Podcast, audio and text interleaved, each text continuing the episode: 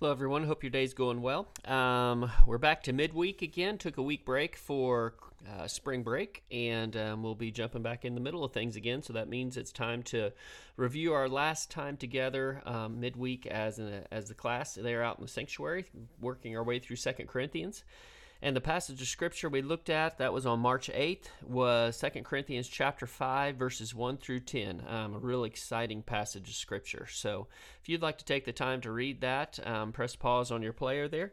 Uh, we'll give you a second to do that. Again, it's 2 Corinthians chapter 5 verses 1 through 10. Okay, hopefully you have the opportunity to take a look at that and see this passage, and you'll see why it's such an exciting passage.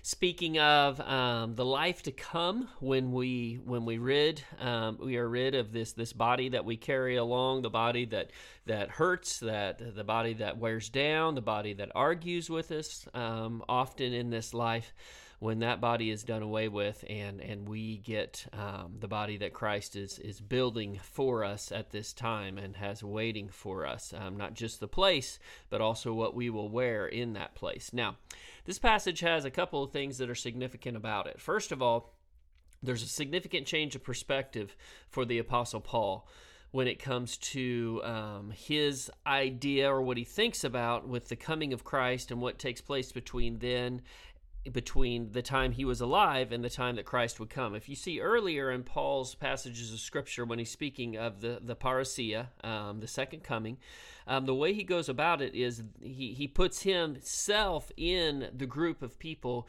who will still be alive when Christ returns. He says, "When he returns, those of us that remain, those of us that are still here." That's the type of way that he speaks about this.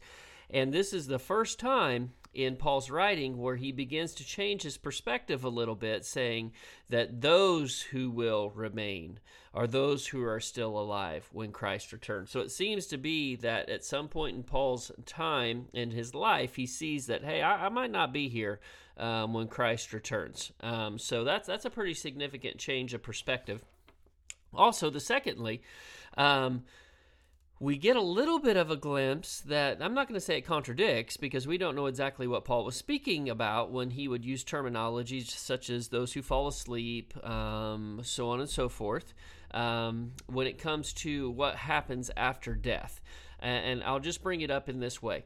Um, we don't know what happens immediately after death because uh, there have not been too many people that come back and tell us.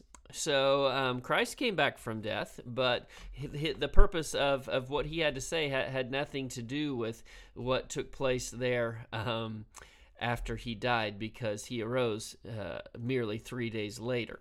Um, so we don't know what happens with our loved ones who have passed in Christ um, where they are now, what they are doing now. Are they sleeping? Are they in the presence of Christ even now? We simply do not know. Um, and Scripture gives us a few hints. Um, we will get a little bit something from this passage, though, of what does Paul believe about the period between someone's death and the second coming of Jesus Christ. I don't believe Paul contradicts himself, but this passage definitely sheds a little bit of light on that. And we'll talk about that here in just a moment. So, in this passage, again, hopefully you have the time to look at it and to read it some. There's some interesting things here for sure. First of all, um, Paul makes it very, very clear in, in, in kind of comparing the tent of what we wear now in this life, meaning the body that we have now, and what is awaiting us with Christ's return. Um, there's a big difference between um, the two. There's a comparison contrast. What we have now, he compares it like a tent to a building, like what is earthly to what takes place in the heavens, what is torn down and what is eternal. So what we will receive from Christ is is something that that the bodies that we wear now pale in comparison to what we will have then. And he makes it very clear. We know that this is going to take place. As a matter of fact, he also says in verse 1 that we already have. We have this body. As a matter of fact, we don't wear it now, but it is such a surety. Paul is very sure about this. He's very confident in this, um, what Christ is going to do um, for his people. Um, in the body that he's preparing, um, the bodies, I should say, that he's preparing for his people. Um, this body not made with hands, um, this body that is built, um, this body is built, this body that is built by Christ. So, um, All right, he continues to go on to say that the body that we wear now, what we this this house that we are in now, in it we groan. Um, this is similar to what he puts in in Romans chapter eight um, about groaning for what is to come. Creation does this; we do it as well. We know this well. We all understand why we groan. We all understand why we that because we hurt in this body. This body does not hold up. The older we get, the more we realize that, um, and in the body that we will will be getting, it will be eternal. It will not wear down. It will not groan. Um, it will not be something that we experience pain in. Um, there in verse 2, he kind of goes back and forth between a dwelling and what we are clothed in. Um, he, back and forth between uh, the building, the clothing. Um, so the building kind of shows the permanence of it, the way that it will last. The clothing shows it's something that we will we will put on. Um, he'll draw this out a little bit more in verse 4. Um, verse 3 gives us a little bit of, of the first hint of, of what Paul um, be, might believe about this question of what happens between death and the second coming of Christ. Um, a little bit of a hint there, maybe. Um, we, we want to die so that what we will have will be given to us. A little bit of a hint there. Um, the Gnostics would see this nakedness after death as, as desirable because remember the Gnostics that we've talked about who separated the body from the spirit. Spirit is good, body is bad. They wanted to be rid of the body. Um, that's not Paul's perspective at all in any way whatsoever. Um, he he very much is looking forward to the body that Christ has for him and for that Christ has for all of his people. Um, this groan that we do, being burdened for everything from our bodies wearing down to the outright affliction that is sometimes suffered by the people of Christ um, in this world, um, persecution because of, of their belief in Jesus as Lord. And this weighs us down, but one day we'll be freed from that. Um, that we will be clothed in what Christ has. The, the, the Greek paints a little bit of picture there in verse four about this to be clothed with with kind of the picture with the prefix that it uses of ep of, of putting on something over what we have now, and uh, don't don't misunderstand. Um, Paul makes it clear in, in 1 Corinthians 15 that that those who are dead and those who are alive when Christ returns, they will be transformed. Metamorphao. It's a it's a big word. Um, it, it's it's what those who are alive, their bodies will be transformed and something into something else entirely. But this does kind of paint a little bit of a picture in verse 4 of a quick transition from the natural body to the spiritual body that is coming. Um, so, again, a little bit of a hint um, as to what Paul is getting with this. He says, there in verse 4, he talks about this mortal being swallowed up in life. All right, so here's the question. Here's the question from the writings of Paul.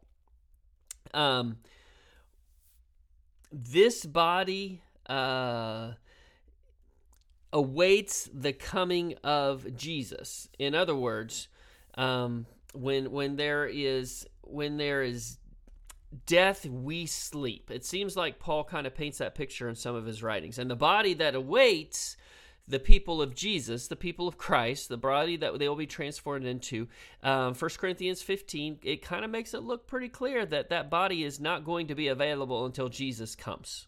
All right? Um, now that's is that what is coming up with this this body, this mortal swallowed up by life? Does that wait the second coming of Jesus, or secondly, is this body available immediately after death?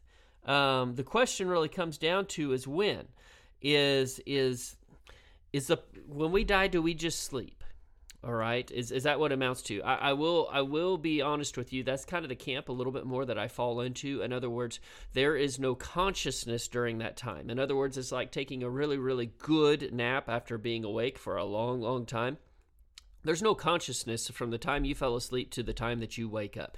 I like the snapping of the fingers. That's what it's like. And and some believe I kind of like I said I kind of fall in that camp that that is what experienced after death. It, it's it is a sleep. There is no conscious activity of the spirit of the mind. And then boom, Jesus is back. We are awakened. We are transformed by His power and into the body of glory that he has awaiting for his people. Now, here's the thing: as I said, death is a is um, a a frontier that people don't come back from. So, um, so we don't have anybody to answer these questions specifically. Um, so, exactly what Paul's getting at, I'm not exactly sure. Uh, I, will just be straight with you, but I know that we will not be complaining. Um, do we wait for this this this body transformation when Christ comes, or is it after death? I, I don't know. I don't know, but again, I don't think we'll be complaining. The fact about, about it more than anything is it's it's God who does this work, though. He does this work in and will do it for His people. Um, the Holy Spirit is a pledge, a down payment of that work that is yet to come. Um, we get that there in verse five.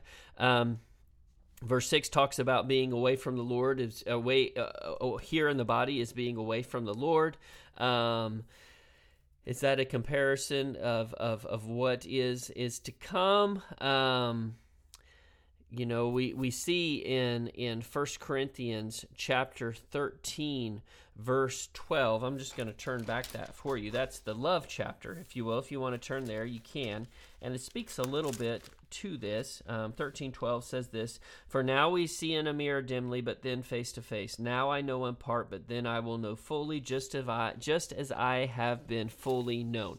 Um, it's not like the Lord, we are completely absent from the Lord. We have the Holy Spirit within us in this life, but it is all just a dim, very dim picture of what is to come. Because in this life, as we see next, we walk by faith. Okay? In, in heaven, there will be no need for faith because we will live our lives in the presence of God. Faith will come to an end. So, what we have now um, is just a glimpse, like a steering into, like he says, kind of in chapter chapter 13 of, of, of of First Corinthians that that what we have now is just like a dim glimpse of what the reality that we will have when we live in the presence of God. So it makes it really really clear all of this talk about this new body that we get and the amazing things we'll be able to do in that body.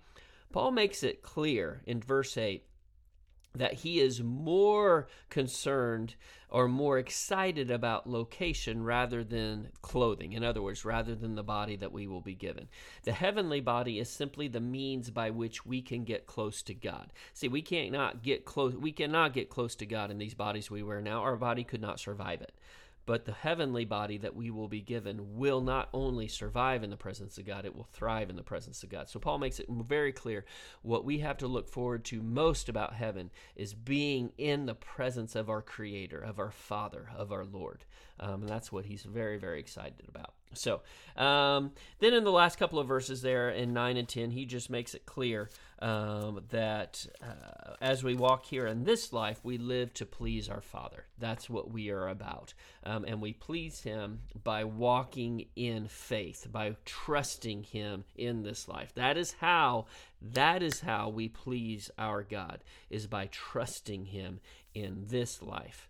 And Paul also makes it pretty clear there in verse 10 that how we live in this life, we will be judged. We will be judged. All people, not just the people. This is this is the context of this is believers here. So um, believers as well as non believers will be judged by God. And the way in which we lived by faith as believers will be judged by God. Thankfully, Jesus will be a part of that judgment as well. And he is the perfect, the absolute perfect defense attorney as well as our judge. So we have very much that going for us. So, again, very great passage of scripture, exciting passage of scripture about what awaits the the, the people of God, what awaits us. Um, next time we're together, which will be tomorrow night, uh, our class will be, that'll be the 22nd of March. Um, we'll take a look at the rest of chapter five, chapter verses 11 through 21. Um, that'll be at seven o'clock tomorrow night. If you can join us, that would be great. Um, we'll have a meal before that. I think we're having sloppy joes tomorrow night. Um, so a meal at six, and then classes for all ages at seven o'clock. Again, we hope to see you then.